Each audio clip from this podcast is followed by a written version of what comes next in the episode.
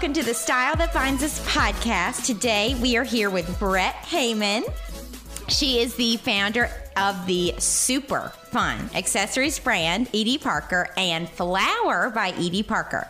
She previously worked in PR at Dolce & Gabbana and Gucci. She grew up in LA. Her bags have been worn by Cher, Katy Perry, Taylor Swift, Kerry Washington, Kate Hudson, Eva Chen, Chiara Ferragni. Anna Dello Russo, Leandra Medine, Alexa Chung, Giovanna Battaglia, and so many more fabulous people. Thank you for being here, Brett. Thank you for having me and for that great introduction. so tell us, where did the idea for Edie Parker come about? And there that's not your name. So who is Edie Parker? It is not my name. It is very confusing to people. I now just respond to Edie. Um, but I have been a lifelong vintage collector. As you mentioned, I grew up in LA, so I would walk up and down Melrose on weekends in high school, and I collected all kinds of bags. In hindsight, I think I was a bit of a hoarder, but I now lovingly call it collecting. Um, but I had collected vintage acrylic bags from the 50s and 60s forever. And then when I moved to New York City and I had a much smaller space than my parents' house mm-hmm. in LA, I had to throw out most of my old bags, and I mm. always kept the acrylic ones. And I always wore them. And whenever I did wear them, there was always either curiosity from people, like, oh, that's so interesting, that's so cool, what is that? Mm-hmm. Or a sense of nostalgia, like, oh, my mom had a bag like mm-hmm. that, my mm. grandma had a bag like that.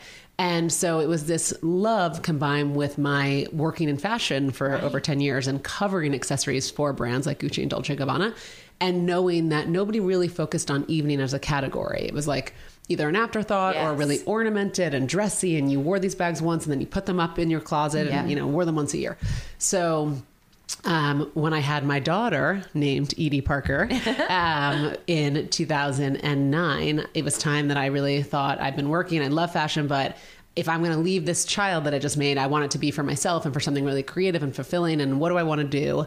And I thought I'm going to remake these bags for a new generation of people because they were so hard to find. Um, and I like to joke that I had already named her that year, which was impossible. So I was not going to do that again. And I also like to joke that I had made a human. How hard could it be to make a handbag? And right. that's why I started. Yeah. And I love the story about how you used to walk up and down Melrose. So, in like fourth grade or something, your mom would drop you off, and then for a couple hours, you would get to do that by yourself. Totally. And she would drop me off by Fairfax, and then I would say, Meet me at the Johnny Rockets, which is very yeah. far. so, it, I wasn't exactly in fourth grade, but she would like pick me up at four o'clock. It'd be like, Drop me at 10, pick me up at four, so and I would go up and down and like, you know, buy vintage denim and awesome. like all kinds of stuff. That's so much fun. And so, since you previously worked in PR, and I don't think that you went to design school, how did you go about learning to design, make, and produce handbags? Well, I did not go to design school. That is correct. Um, the truth is, the bags are very, uh, certainly what we started with, which were just mm-hmm. box clutches. Right. Right. Um, it was much more geometric, and I can draw a little bit, but it was literally sitting at my dining room table, mm-hmm. taking a ruler, drawing the shape, and then like mm-hmm. drawing little icons on top or yeah. stripes and coloring in them with crayons. So it was not exactly if a designer from design school had met me then, they'd be like, oh, there's easier ways to do this, or let right. me help you. And then, of course, as we've expanded and, right. and done new styles, we've hired proper trained yeah. designers who can make a gusset, can make a lining. Right. Um, I've never been sort of delusional about that. Or, uh, right, you know. sure. So it was just a lot of trial and error, a lot of R and D. It took forever from like concept to 1st mm-hmm. proto okay. that was actually acceptable. And even on, candidly, like that first season that we shipped to Barney's, I look back at it now and I'm like, oof, you know that that hinges off and that mirror's wrong. It just it I didn't know any better, but it did work. It certainly worked. Wow. And then recently, the Flower by Edie Parker line has launched. So tell us about where that idea came about. What is that? All sure. the things. So in May, we launched Flower by Edie Parker, which is a colorful line of cannabis and cannabis accessories. And basically, that idea was born out of our home collection, which we launched in 2016, which is a beautiful line of mm-hmm. mostly acrylic pieces, boxes, clutches, coasters, but also we use other materials that have that same ethos and sensibility, lots of color, happy makes you happy. You know, it's just for a good time, for your pleasure. Um, and um, when we were thinking about how to expand our home collection because everybody was having a really good time with it and it was people were responding right. to it and it was selling um, we thought about how we internally entertained at home and gifts we like to bring to friends and this use of cannabis came up because it's part of some of our lives and we felt like cannabis has kind of been in the shadows for too long. And growing up in California, where now it's legal, um, I could get on my soapbox about cannabis and why it's better for you in so many ways than certainly opioids, but also Sure. a lot of alcohol. There's a lot of, you know, there's a social justice piece that, like, you know, cannabis is really like the criminalization of it has affected Mm-hmm. communities of color and young men of color in this crazy, horrible way. I don't need to go there though. This is about colorful accessories. and but the medicinal. Yeah, I mean, there's just like it's it's a plant, and so we were really inspired by legalization and by kind of the movement, and we thought, why not? Why can't cannabis accessories, even if you don't participate, why can't they be as beautiful as barware and tabletop? And so we Right. sought about to make, which we did not see in the market and still don't, hand blown glass pipes that look like our bags or look like icons on our bags in beautiful saturated colors or a beautiful stash box that just looks like a beautiful hinge box with an inlayer mm-hmm. with your name. So taking the same approach to our fashion accessories applying it to cannabis and and really considering the packaging the presentation that doesn't exist really in dispensaries in the way that we approached it. So it was hard to do. It was sort of idea sort of out of left field but we're really excited about it. And it's a community that's incredibly engaged. I mean, our Instagram following for Flower is much smaller than our Edie Parker following, but people are DMing me constantly and talking about it and asking questions, and they're just really excited about this sort of new frontier. Yeah, that's great. And so the response has been great, I assume. Yeah, I mean, it's been really surprisingly positive. Yeah. And certainly there are people that were confused. Like, you make these luxury handbags, why are you making cannabis? Oh, yeah. um, but I think, I actually think it's like a very exciting melding of these worlds. I think it's going to be inevitable that people in fashion. Absolutely. Yep. And I think um, It's here. It's here. It's, Right. You're not putting that genie back in the bottle. No. Right. And if you don't want to be a part of that, that's fine. Totally. By the way, Right. totally. Right. Totally. And even if you don't, like, they're just beautiful accessories. Hey, totally. Absolutely. Yeah.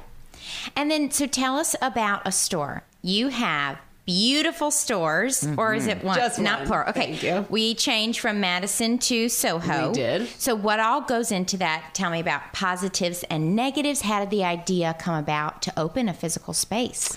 Well, we opened our physical space on Madison in 2016. And the reason that we did that was because the department stores, we used to have like a very, very big department store business. Right. And what happened was, unfortunately, as the department store sales started to decline across the mm-hmm. board, not Oh, just yeah. ours, as they started to, to decline, I think the buyers got so scared. Mm-hmm. And Yeah. so we, you know, they would tell us before an appointment, we're so excited to come see you. We're so excited. We want newness, newness, newness. And we were like, great, we've developed all these new SKUs and styles and it's all going to be new. And they'd come in and they'd say, we love this. This is an incredible evolution. We're just going to buy classics. We're going to buy gold, silver, black, and white because we know we can sell that and we're too afraid because our bottom line is at Right, stake. And I respect that. But I think that was part of the problem with department stores. It's Well, like, it is. They, They just got got, boring. Safe, Yes, and then safe. nobody and would it buy. wasn't inspiring. You wouldn't walk just in and be like, perfect storm of downward spiral. And so for me, I was like, how am I going to grow this brand if Right. they're just using us as this resource for like a few solid evening clutches? Right. And so we opened the store in Madison, which was really exciting. And um, at the time, I was working with my friend Wes Gordon, who was sort of winding so down his cute. business, and he's like a very, very dear friend of mine. And I said, "Can you help me do this store?" So we kind of worked on it together, and he's so talented, and Right. and so we we put everything up there that just felt like a living room and, Oh, and a so much home. fun. Thank you. And I haven't gotten to go downtown yet, but when we had the event with you that night and that whole flower Oh, arrangement, yeah. when you walked in, it was like, oh, just it's an experience. Thank it's you. more than just a shopping day. We try. But unfortunately, you know, what they say about Madison is true, which is Yeah. it's just super expensive. Yeah. All the stores are closing around us. Right. And it just didn't make sense anymore, especially with like we're trying to do a lot more democratically priced items. And, and so, the flower yeah, part flower too, I think is more a downtown kind I think thing. so. I think we thought it was really fun to have flower on Madison and sort of be the first of its kind shop on Madison. But I just think it got prohibitively expensive and didn't make sense. So we moved down to Bond Street. We're right next to the Goop store, and Fun. it's really it's been great down there. Good, good, good, good. And then, so tell me, how have you grown and evolved as a businesswoman over time? Um, how have I grown and evolved? I don't know. I think just like how I've grown and evolved as a person. I Yeah. like started with a Yeah. teeny tiny baby when I launched this brand, and now I have three kids. Um, and I think I'm very good at failing fast. Like Right. something doesn't work, I'm not Sure. going to have an ego about it and be attached to it. And I think just really learning that I, I should have asked a lot more questions in the beginning. I was kind of oh. like, this is what I know, this is what I don't know. But instead of you know Yes. using my network and and friends and saying like you know what is a product development person? I should probably get one, which took me a really long time to do. Or thinking like, gosh. We're going to be in these 28 Neiman stores. Is that good for the brand or is that not Right, good for the right, brand? right, right. You know, you just don't kind of know if you're You're just growing- excited you're Exactly. in a store. Yeah, I- exactly. I, we heard somebody talk about that the other day, and she was talking about it's hard to be vulnerable and to admit that maybe you don't know, you know, the some of the basic things. Totally. But it's surprising how much people want to help. I think that's right. I think Yeah. this is a like at least you know my friends. It's a supportive group of people. Right. Everybody wants people to succeed. Right. Um, and I think just yeah, it, as you said, it's hard not to be excited when it's seemingly good things are happening. Absolutely. But just asking those questions and thinking through them long Being term. calm. That's Yes. the good thing about Delia, because I'll get all excited about something, and she's like, "We need to talk about this a little bit more." You know, I'm like, "Oh, you're right." So it is. It's it's kind of a mix. Yeah. It's great to be excited, and then also to think it through. So that's very good advice. And then tell us about building a team. So, how to know when to hire, what positions to hire for. That's that's been tricky for me, honestly, because as I said, I didn't even know a lot of these roles existed. Right. So I just hired kind of what I knew we had to have, but we were missing early days, like a lot of sort of crucial roles. But I think it's hard because it's expensive to have Right. people and you've got to have the right fit and and you know culture is really important Right. especially when you start your own business like people are buying into what you've Yes. created you know this like idea that you have they're supporting you and so really making sure that people are there for the right reasons and Right. that you it's just you know it's it's it's really really very difficult and yeah, i think bet it is. yeah And you have to have that synergy where if the people that are working with you, if that's not an exciting, everybody's in here together experience, it comes out into the world. You know? Totally. So that I can see how that'd be really, really hard. Plus, it's it's your baby. I Yes. mean, you're ultimately the one that you know. It's hard to find people to to put things off to yeah get them to but you delegate. also have to really appreciate that people are are supporting you you know Right. people come to work every day to support Right. something that you Right. want to do and that's tricky because then it's like then also it's a little tricky because then you're so appreciative that people are doing that and Right. but if something's not right maybe you don't recognize it because Right. it's, it's don't wanna say emotional anything. Yeah. exactly so that is it's a work in progress for me still yeah, that's right. Well, since retail is so crazy these days, how have you changed your direct to consumer and wholesale strategy? Well, I mean, sort of by necessity, we've had Yeah. to really rethink that. Um, and so we've really expanded our website capabilities. We have this great simulator on it where you can do the bespoke and you can mock Oh, things up. Um, and we've kind of relooked at our pricing and tried to make things exclusive to our website and our store and make them more accessible because we're not going to wholesale them anymore and really be a resource for things. Right. And then keep all the novelty kind of special and that can be sold wholesale, but really just um, pulling back, being strategic, really, really having a robust offering at the store and doing little pop ups and trunk shows, meeting wonderful people like you who come into the store and bring their networks. Right. Um, but just being more thoughtful than just saying, sure, I'll go into X, Y, and Z store. Like, Right. You just can't do that anymore. no. So tell us more about how the bags are made. It is a super labor intensive process. Um, part of my thinking when I launched the brand was nobody's made these in the since the 50s or 60s, Right. so it's going to be super easy to get these made, and it's going to be you know very inexpensive. But in fact, we manufacture in the exact same way that they manufactured. 50, Nobody has years been ago. making them since and the there's a reason. There is a reason because everything is hand poured, hand Wow.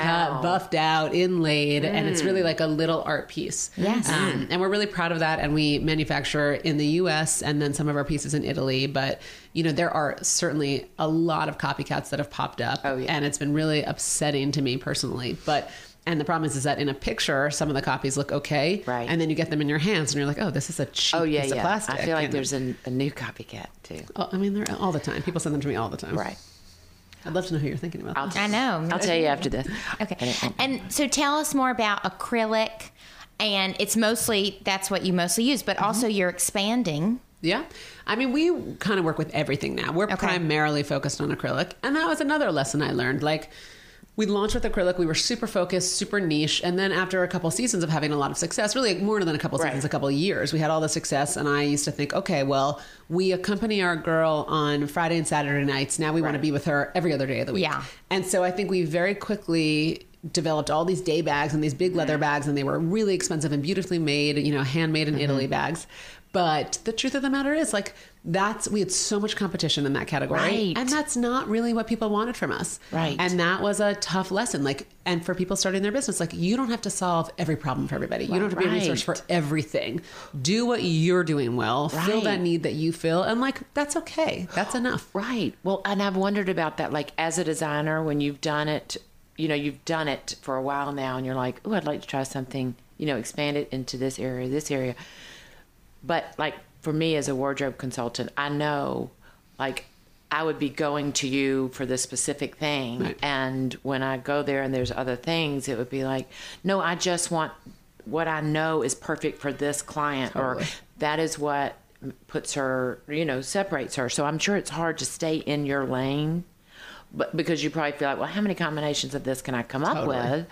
But but you keep coming up with it, and then you did something completely different with flower or with home. So you stay with the same materials, kind of, and go that way Yes. instead of branching out. So I think that I've always wondered about. I've always been disappointed when, uh, well, let's take Carolina Herrera. He has stuck with that look Yep. so that the people that always wanted that that's for my certain clients Totally. you know and then if someone comes in and changes that whole thing then they don't get the new clients and they sure don't they lose the old clients Yeah. so they've messed up the whole thing I think you're absolutely right. And I think there's this temptation for people if they have a little success in something to be like, well, then my oh. client's going to want everything right they want me right i can do And the whole thing It's not true. And and Right. now, especially, there's just too much product out there. there is too much product and nobody's going to be such a loyalist and get everything from No, you. well, also like with your bag. So, you know, the talk these days is, you know, pare down your wardrobe. We don't need all this stuff. Sustainable materials, blah, blah, blah, everything. So, with my clients, I create this core wardrobe that can be on one rolling rack. But then when you have a bag like one of these, then that takes it to a whole nother level. You've got a whole look, you know. So the bags, like you said, I can sit it on a coffee table and it can truly be um, a work of art there too. So those things, that's worth the investment. But people do need to understand why in the world they are the price they are, and then they treasure it more too Totally. when they know all the things that went into making this. It's not just a plastic bag. Totally. And honestly, that's very challenging because I agree with you totally. And certainly we didn't set out to make like, let me make this very expensive Of course handbag. not. But we set out to honor and like pay tribute to this process and this time in America where we're setting fashion trends globally. It's like true manufacturing. And and the thing is about them is that like they're not trend driven. They're not specific. They're not going to have wear and tear like a This regular bag. oh, you know, my grandchild. Um, You know, well, both of them are. Oh my god, that was incredible. We're looking at the solar system, Slim Jean, and this pretzel. I mean, I And love how much you wear that. I Oh my God. You know how much we love these. So, but the thing about this is that's what I'm really concentrating on now with my clients. And also, Miuccia Prada said recently, you know, we're having this conversation about not making so many clothes and we're in the business of making clothes. So this is an interesting time. Right. But for me with my clients, if I'm going to ask them to spend a nice amount of money on something, I want it to be something that that their you know that their grandchild is like this was my grandmother's I couldn't agree more. and, and all that kind of stuff so i just i i love that i love the quality of it and the main thing i guess is just explaining to people you know what they're getting Right. and everything Which is hard. It's hard in a picture. You know, if you're Right. not talking to It your customers all the time, and when you're in Right. department stores and the salespeople aren't Oh, trained, sure. And it's hard yeah. to say. Like, you know, it, not all acrylic is created equal. And you look Yeah. at this. I come to it though from a collector who's like, you know, collecting them from the 50s, which are all like yellowed and, and not in good shape. And I, we improved Right. on that process. We improved on the Right. material. Like these are heirlooms. Right. And they are things that like, if you don't want to wear them for six months, you put them in your shelf and then Oh, you bring them down and it's exciting all over again. Right. It's also a piece to me like that will be in the collection at the Met, you know, with the Costume Institute, where it'll be, um, you know, a sign of how it was made. You know, when you go in there and they have one piece from these people that made iconic pieces in in a certain time. Your bag to me will be one of those pieces. Well, that's so kind yeah, of you. I mean, but that but I would be a mean it. Yeah. Right. Call Andrew Bolton. Yes. Yeah, exactly. And Karen, who we love. Yes. So that was one of the reasons that I started my blog originally. So mom and I each had blogs, and then we combined and started the Style That Binds Us with the YouTube channel and podcast. But when I was at Barney's, I was so excited. I started in beauty. So I researched all my vendors. I knew everything there was to know about them. And then I walked the floor And I felt like not one of those stories was being told. And like you said, the sales associates, maybe they're not trained well. If the designer isn't standing right there, you could miss something and you're going to go for the brand that you know. Sure. Same thing So- with the jewelry on on the. I I mean, yeah, all categories. she would be like, "No one's paying attention to this fabulous." Right. It's crazy, but you're also competing with. I mean, we've always been on the ground floor, the sort of designer floor since Right. Oh, yeah. launch, and it's Right. like you're dealing with people. I mean, we're sitting next to Chanel, who oh, Right. yeah. Forget the fact that they're Chanel, but they spend a billion oh, dollars yeah. a year on Right. marketing. Yeah. Right. So it's like if you're a young brand with an artisanal spirit, it's pretty Right. hard to get people's attention and to get a salesperson to be like, "Don't sell this two five five. Right. Come over Oh, yeah. here and look at this." Oh. Oh my God, Yeah. right? Yeah. Another thing when designers see success that we see sometimes, they are in like the six hundred to eight hundred dollar price range, let's say in ready to wear, and then it it Oh, goes yeah. crazy, it blows up, and then all of a sudden the next season they're fifteen hundred dollars Yeah. a dress. So now that was that was perfect. That was Mm-hmm. the client. That's what they wanted, and now you're just like every other luxury brand. And and you don't and it, it fails. well, You know. gotta Well, it does a lot of oh, times. you're right. They do that with jewelry too a lot. I realize I, I've noticed like somebody that gets that their jewelry's going. You know, the sales are going really well, and so then they go, "I'm going to fine jewelry now." Oh, yeah. Well, you know, there again, it's like, well, you know, This isn't about you. you just worked yourself out of all my clients most likely Totally. because if they're going to get something fine, it's probably going to be from so and so or whatever. That's exactly right. If I'm going to spend this, I want the brand. yeah, Yes, totally. yeah. It's your moment, baby. You guys are the cutest. She's kind of bossy. I'm just kidding. I'm so bossy. I try. Um, okay. This is a big question. Tell us about the experience of going through the CFDA fashion fund. Vogue Fashion Fund? Yeah. yeah. Um, well, it was interesting. Pros and cons. I mean, yeah. It's um it's different now than when I went through it. Like the judges are pretty different. Okay. Um I think it's a tremendous amount of work Right. That's what I've and it's sort of hard to keep your eye on your own business while you're going through it Oh, it's like really a lot and most people that go through it are pretty lean teams. Right. Um, and I think they do like there was a lot of great stuff about it. Of like course. as a as a group, you know, you have like a lot of camaraderie and you have access at the time to all of the judges. I wish there was more of a I mean, I don't know how deep you want me to get, but if I'm being really honest, I think the process is like slightly arbitrary and like, Right. you know, maybe even capricious. Like there's no standard to the program. Like, how are you judging people? How are you rating people? It's sort of all at the whims of a few people at the top. Sure. As an example, like, not all of the judges had to visit all of the showrooms, which Oh. feels Right. like that feels like it should be sort of uniform. Um, Of course. but like everything, it kind of is what you make of it. So I think a lot of people took that opportunity and really kept in touch with people and, and tried to follow up with them and get advice from them. I did not do that. I mean, it's just like Mm-hmm. Too busy. Just I got Right. kids and just was busy. right. Um, but I think like you know they mean really well. It's Sure, a great sure, sure. Um, competition, and I think maybe I think what would improve it is that if it was like a little bit more uniform and they didn't do it every year necessarily because I think it's hard to find Yeah. the level of talent they want every year. Right. Um, but I felt super super I'm privileged sure you to were go through it. Absolutely. Beyond. And but it, did you have? Do you have to like spend a lot of your own money during that? I feel like I've heard people say, you know, it kind of put me in a financial. Yeah, I mean, they certainly give you money. They try to be fair. Like for Design Challenge, they give you money to spend on it. I think some people go above and beyond. Maybe that's what it and, was. And Yeah. that's sort of their choice. And Sure. I didn't. And I never, look, I didn't go into that thinking I was like a real competitor. I was like, I'm thrilled to be in this top 10. I'm not going to win this thing. That's fine. and I'm just going to, you know, Right. do my best. Yeah. Um, but I think some people really like that prize money is incredibly significant. I think they really Sure. are in it Of to win it. Um, so some people certainly just do really put themselves in a Yeah. hole. Yeah. How has the PR industry changed since you started working in it? I mean, it's unrecognizable. Yeah. I mean, it's unrecognizable. Is it even a thing? Not in the way that I did it. Right. Certainly. I mean, obviously, magazines were the most important things that we did, and and Right. like getting. I mean, I remember when I worked at Dolce, and I pitched these three beautiful bags to Vogue for Last Mm-hmm. Look. And they were going to do it, and you know they wouldn't really confirm it. They kept saying, "We're holding them, we're holding them. We think we're going to do it. We think we're going to do it." And it was literally like I was like I would have meetings with our president and, and just sort of Mm-hmm. PR update meetings, and I'd be like, "We're going to be in October last look, I think, and then I'm going to Mm-hmm. retire." It was like that was the Uh-huh. best thing you could possibly do. And now it's like I don't even look at that anymore. Right. Um, but I think people just, you know, it's so much more, as you guys know, just influencer influencer Right. driven, and like not even red carpet matters as much Right, anymore. right. I can't figure it out. This morning I woke up and I thought, what's going to happen to the models?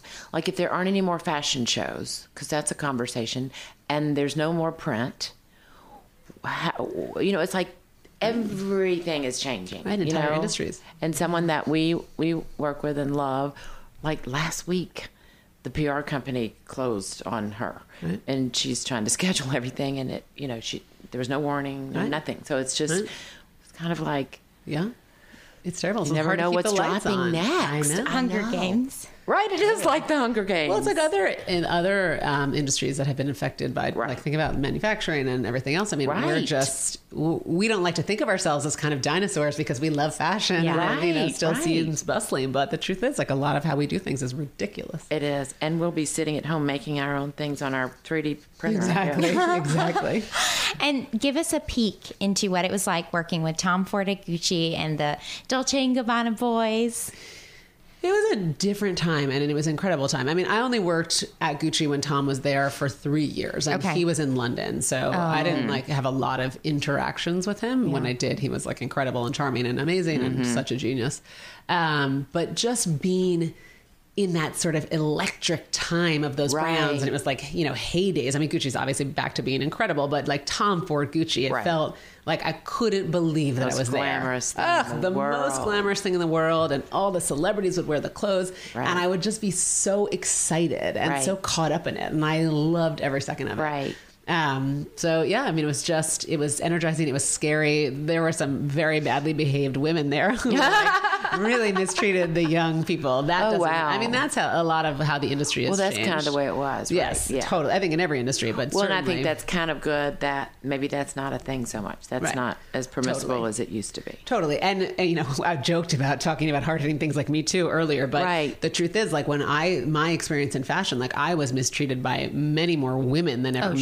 Men. Ah, Like, I mean, sure, there were women who were just so mean to me. Right. And, you know, it just like, Right. I don't think you could do that anymore. Thank No. God. And I've never behaved, you know, Well, when you do way. it, it ends up you know Coming back. going away. It, it the, the the business usually fails Right. ultimately when you have we- people like that. Yeah. Okay. Uh, tips for entrepreneurs who want to start and grow a business. Well, I mean, I think if you want to start a business, really try to fill a need that doesn't exist. Yeah. You know, I mean, I have this joke with my husband. We we always quote Wayne Gretzky, which is funny because we're not hockey fans, but it's always like go where the puck isn't. And Oh yeah, that's good. yeah, it's like you know, that's a little That's bit easy. like I mean, that's very simplified and it's so true. Yes, I love that. So it's true. like don't put something out there that already exists, and don't try to be a solve for everything, like we discussed before. Right, Like just right. if you want, and, and also something I would say is work places before. Like the people that Right. start their own, particularly in fashion, that start their own businesses right out of design school. Like Right. no, you have to be humble. You've got to work for people. You've got to see what all the functions do in an office and be a low man on the totem pole and like really get to know what everybody does. Because I think just to start your own business right out of the gate is like naive and nearly impossible. Right. And don't be afraid to ask for help, like you said earlier. Yeah, that or one too. figure out how to delegate. That's a more positive one. thanks for thanks for bringing me back. No, but all of those are good. I mean, all of those are super important. Yeah. So, do you think working in PR, even though you weren't on the design team, but you really got to see all aspects of running a business, and then you took that, maybe, like, for example, with my prior jobs, I've taken what I wanted to keep, mm-hmm, and then a mm-hmm. lot I've kept that I did not want to bring to this new company. Of course, it's like any experience, any growth. Yeah. I mean, first of all, part of the work first is like I saved money. So it's not like I was like in student debt and like Right. starting a business and like Right. with not a prayer. Like I Right. worked in and I had a I made money and I saved money. Right. It wasn't like you know it wasn't so much money, but it's like I had some some some savings to just jump off the cliff. Exactly. Right. Um, and then in addition to that, like I came at it, PR is obviously not a traditional path to like designing bags, but Yeah.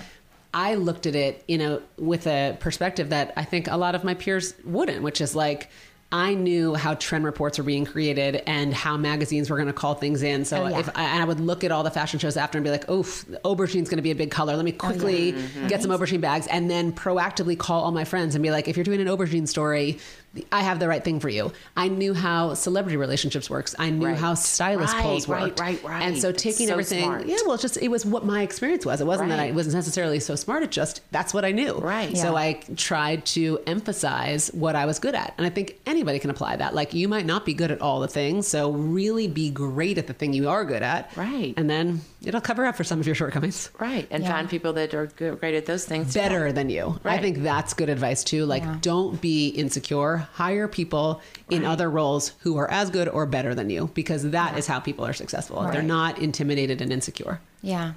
Mm.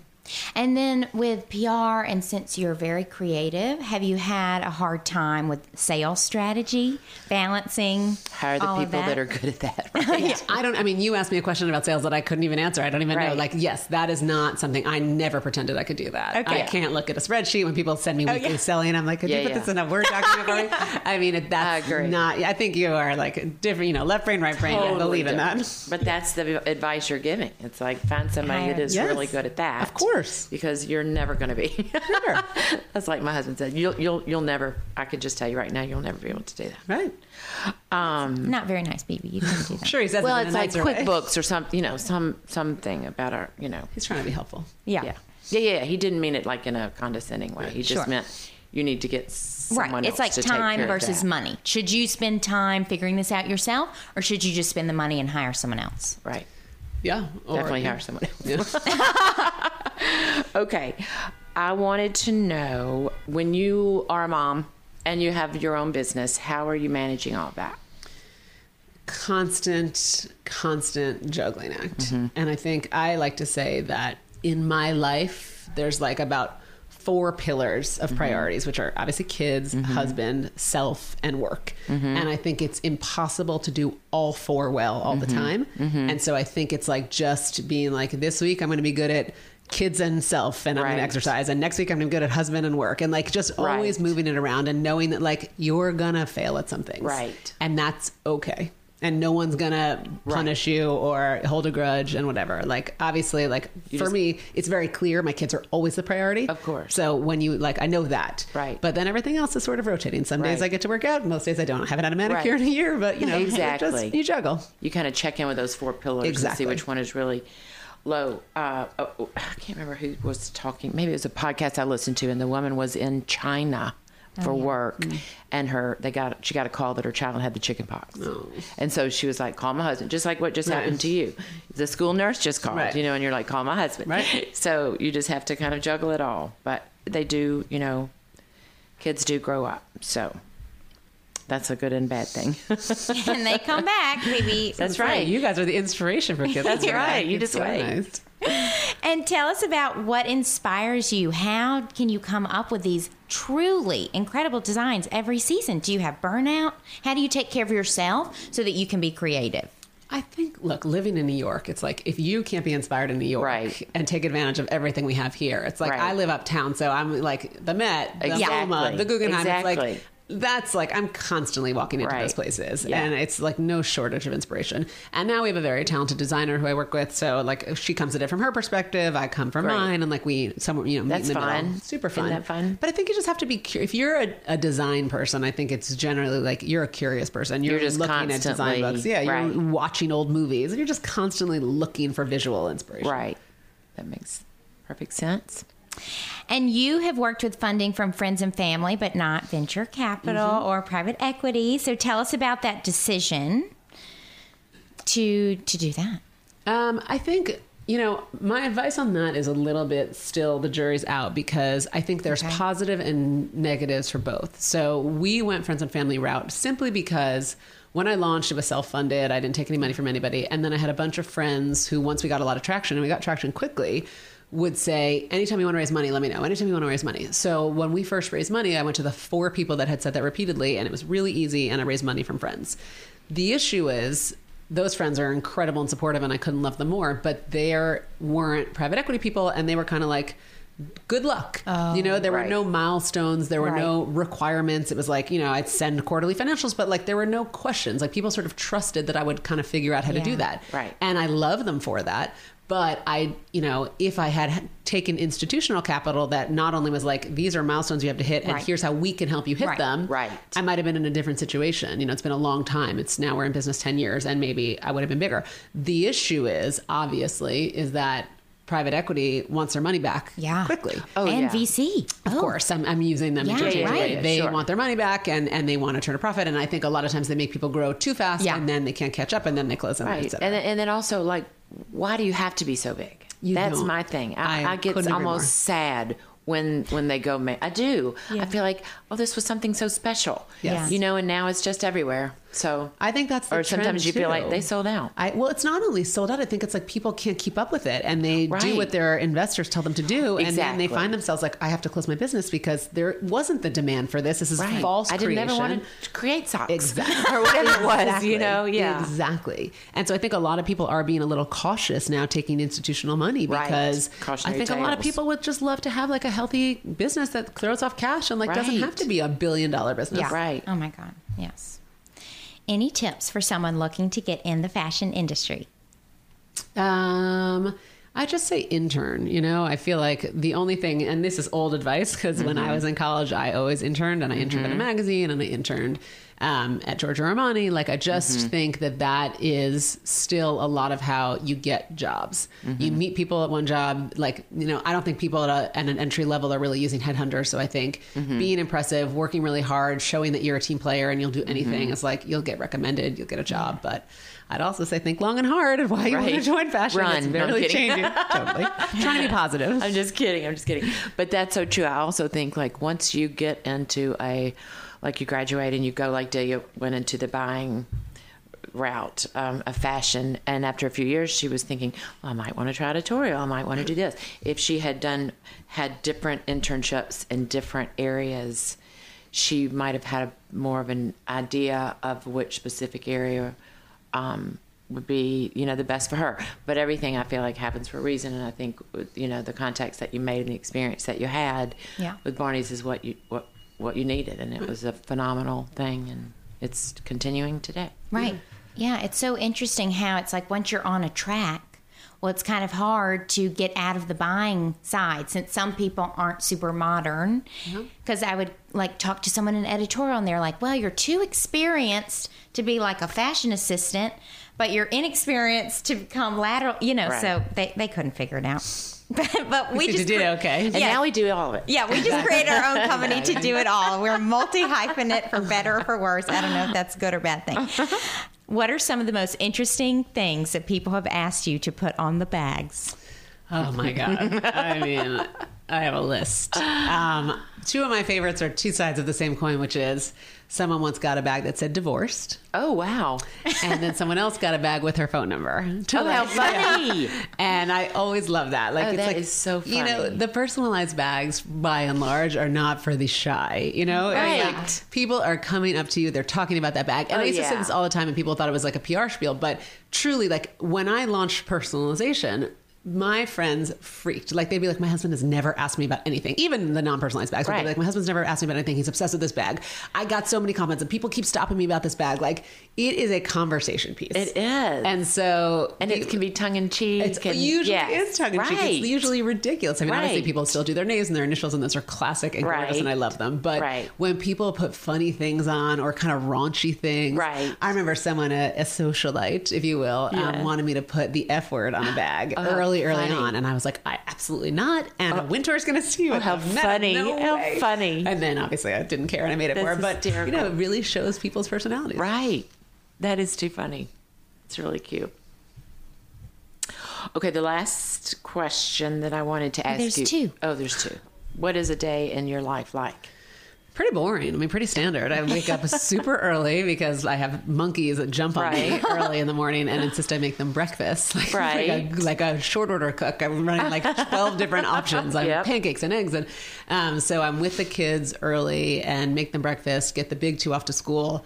My little one and I we high five when the big two leave because Oh, we're alone. cute. And then I usually have to put him in front of the TV so I can quickly get dressed. Right. And then I take him to school, and then I usually he works. I mean, he works. He goes to- I really start him early. He goes to school about thirty blocks from here, so I drop him and I try to walk in every day. Whoa, 30 to- blocks? Yeah, thirty blocks. Wow. And then I try to exercise a couple days a week. Mm-hmm. Um, mm-hmm. And then I just work. And usually, mm-hmm. like, you know, I've been in the city a long time now. So, like, I, am involved in a lot of charities. Makes me sound like I'm on a lot of boards. I'm not, but like, I'll go to Yeah, a lot yeah. of lunches and, and try to see friends for lunch because I, I like, you know, When I else love would you? lunch. Yeah, Yeah, I exactly. love lunch, too. Um, so I do that. And then, like, as I said, I'll like pop into a museum. I'll go down to Chelsea, just Right. like try to do something that's inspirational. And then, you know, home, kids, sometimes social stuff out, but it's pretty standard stuff. Yeah. All right. Right now in our world, everything is so negative and scary. And uh, how are you combating that? How are you able to stay positive? Can I say cannabis? I'm actually joking. Whatever. It's not true. I mean, look, the truth is the world is scary and awful and I watch the news constantly and Yeah. it's horrible and Right. and the and what we do here is like I don't think it's more serious than it is. You know, I mean like we make fashion accessories and Right. they've always the purpose has always been to sort of surprise and delight. And I feel like if you can't smile looking at these bags and like they that's what they should be. They should be like quick Right. relief and make you smile. And if you're going to spend money on something, it should make you happy. In my mind, like life is tough and this is frivolous, and I get it. Um, so that's sort of like why I still love to come here and work because Right. it's like there is a sense of like lightness and happiness. Right. And literally, our Instagram handle on Edie Parker is. We craft pretty things that make you happy. Yes. And on Flower, it's for a good time. Like, this Right. is the ethos of our brand and Right. what we believe fashion should be Right. um, you know, our our spin on fashion. So I don't know how to fix the problems in the Right. world, and I don't pretend to, and I don't pretend to make this more than it is. But like in here, you're going to smile when you look at this product, and exactly- if you you're wanna- making something Yeah. that's going to bring people Yeah. joy. And if it doesn't, And that's then buy feeling. drugs. Because I can't help you. I can help you if you're in California. Only in California. Yeah, because so tell us about the California thing. So y'all partnered with two different companies, one in SF, one in LA. No, basically, so cannabis is very tricky, and because it's not federally legal, like the mm. regulations are insane, and they vary from state to state, and they change constantly. So you have to be, if you want to launch a cannabis brand, you have to be vertically integrated in each state, which means you have to grow there, package there, distribute there. So even though like California and Colorado are close in both legal reg states, you can't ship from California to Colorado. Right. So we are only in California. We partnered with a company called Flow Kana in Northern California, and it's like the most high quality flower you could possibly get. It's out, outdoor, sun grown, organic, mm-hmm. amazing, amazing flower. And so we work with them, and they. Um, provide our gram, what's inside our gram jars, our mini pre rolls, and now and we work with another company who's um, making our vape pens, which we're launching next month. We paused them because there were all there was like a little bit of a scary debate around vapes, but Oh, Okay. sure. they sort of identified what was making people ill, and it was mostly on black market vapes. Oh, and yeah. obviously Right. everything we're making is like organic and helping Sure. Oh, and yeah. fully regulated. So And then the the products, though, like the the box and all of those The kinds of things, yeah. you can get. Anyway. Anyway. yeah, yeah, yeah. All the accessories you can ship Right. nationally. We sell them at our store. We sell them on our website because, Right. as I said, those are just beautiful accessories. Right. Exactly. So where can we find you? Where can we buy your products? Social media? Look, I think the best place where you can have the most robust offering is either edie-parker.com. Had to have that hyphen. Oh, okay. edie-parker.com or edieparkerflower.com. Our store is um, on Bond Street, 25 Bond Street. Come down. Super fun and beautiful. And then our Instagram for Edie Parker is at Edie underscore Parker. And for flower, it's at Edie Parker Flower. So Perfect. you can find us. We're everywhere. Yes. Yes. Yes. Incredible. Well, thank you so much for being Thank here. you guys. We You love are such a delight always. Oh you are an inspiration for a mother daughter relationship, that's and you are so You have a lot charming to and look fun. forward to. Well, maybe. You do. You do. Well, yeah. Don't worry. I'm not saying She's it had it all all. She's had it all. I was like, I'm not saying it's going to be easy all the time. How long were you difficult for? Oh my God. Never. She's difficult this morning. No, I've never been difficult. You weren't like you know teenage angst. Phoebe, you, you can answer that question. I think She's always been exactly how she is right now. Very intense. perfect. She know what I mean by that is like she expects a lot from herself, so she expects a lot from other people. problems. My personality issues. So sometimes it's like you just have to give me a break. You know, do the best I can. Right. yeah, Wow. But no. learning to relax, which is good that this is happening at 28, right? But you know what's interesting too? It's like you're going to learn a lot from your child. I You see know, it already. Like she says all the time to me, you know, don't be negative, or Right. I don't know why. Why did you say you don't think you can do that? Right, I, th- right. I know you can. You know, and then you're like, oh God, now I've got to do it because if I don't, I look like the biggest baby. Right, right. So then you step out of your comfort zone and it works, and then you're like, you know, I'm always the one that's like, I have no idea, but you know, it's she's just been a good um, influence too. That's so nice. yeah, it's true because like your kids are your harshest critics, but like, Right. they really believe in you the most too. They're like, Right. Of course you can do this. Right, and they make you reconsider the things that just because of society and life and the life of a mom too. You know, I remember when we were doing this business at one point because I have a husband and I have uh, aging parents and things like that, and she said you need to explain to people that this is you either have to decide if this is a full time career or if you're just going to take care of everybody, and then if you ever have extra time, you're going to work on this company. You have to decide now. And if it's going to be a real thing, you have to explain to people, you know, that you have availability here, but that this is something that you really are passionate about. And just like what you're doing, you have to have people that understand, you know, mom's working right now or Right. whatever. Right? Setting healthy boundaries. So, no, Yeah. it's tough. It's and tough. anything you've learned, are they considered Gen Z or something else? The children? they're beyond that. I don't even I don't even know. know what they're going to be. I don't even know what I am. I do. I'm an old millennial. Right.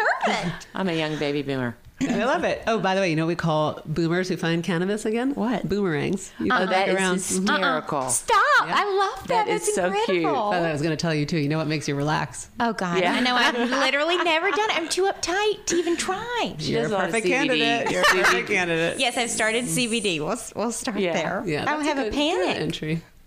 Oh my God. Okay, perfect. Well, thank you so much for coming on. Thank you so much for having me. You better go visit the Edie Parker website and store and all the things and let us know what you get because you see on our Instagram that we wear them out and about proudly always. So tag at Edie Parker at the style that binds us. We'll share, share the love. Okay, Yes. bye. If you like what you heard, tell a friend about our show, subscribe to our podcast, and also scroll to the bottom and give a rating and or a review. Those are the best ways for other people to find out about our podcast. See you next time. Bye.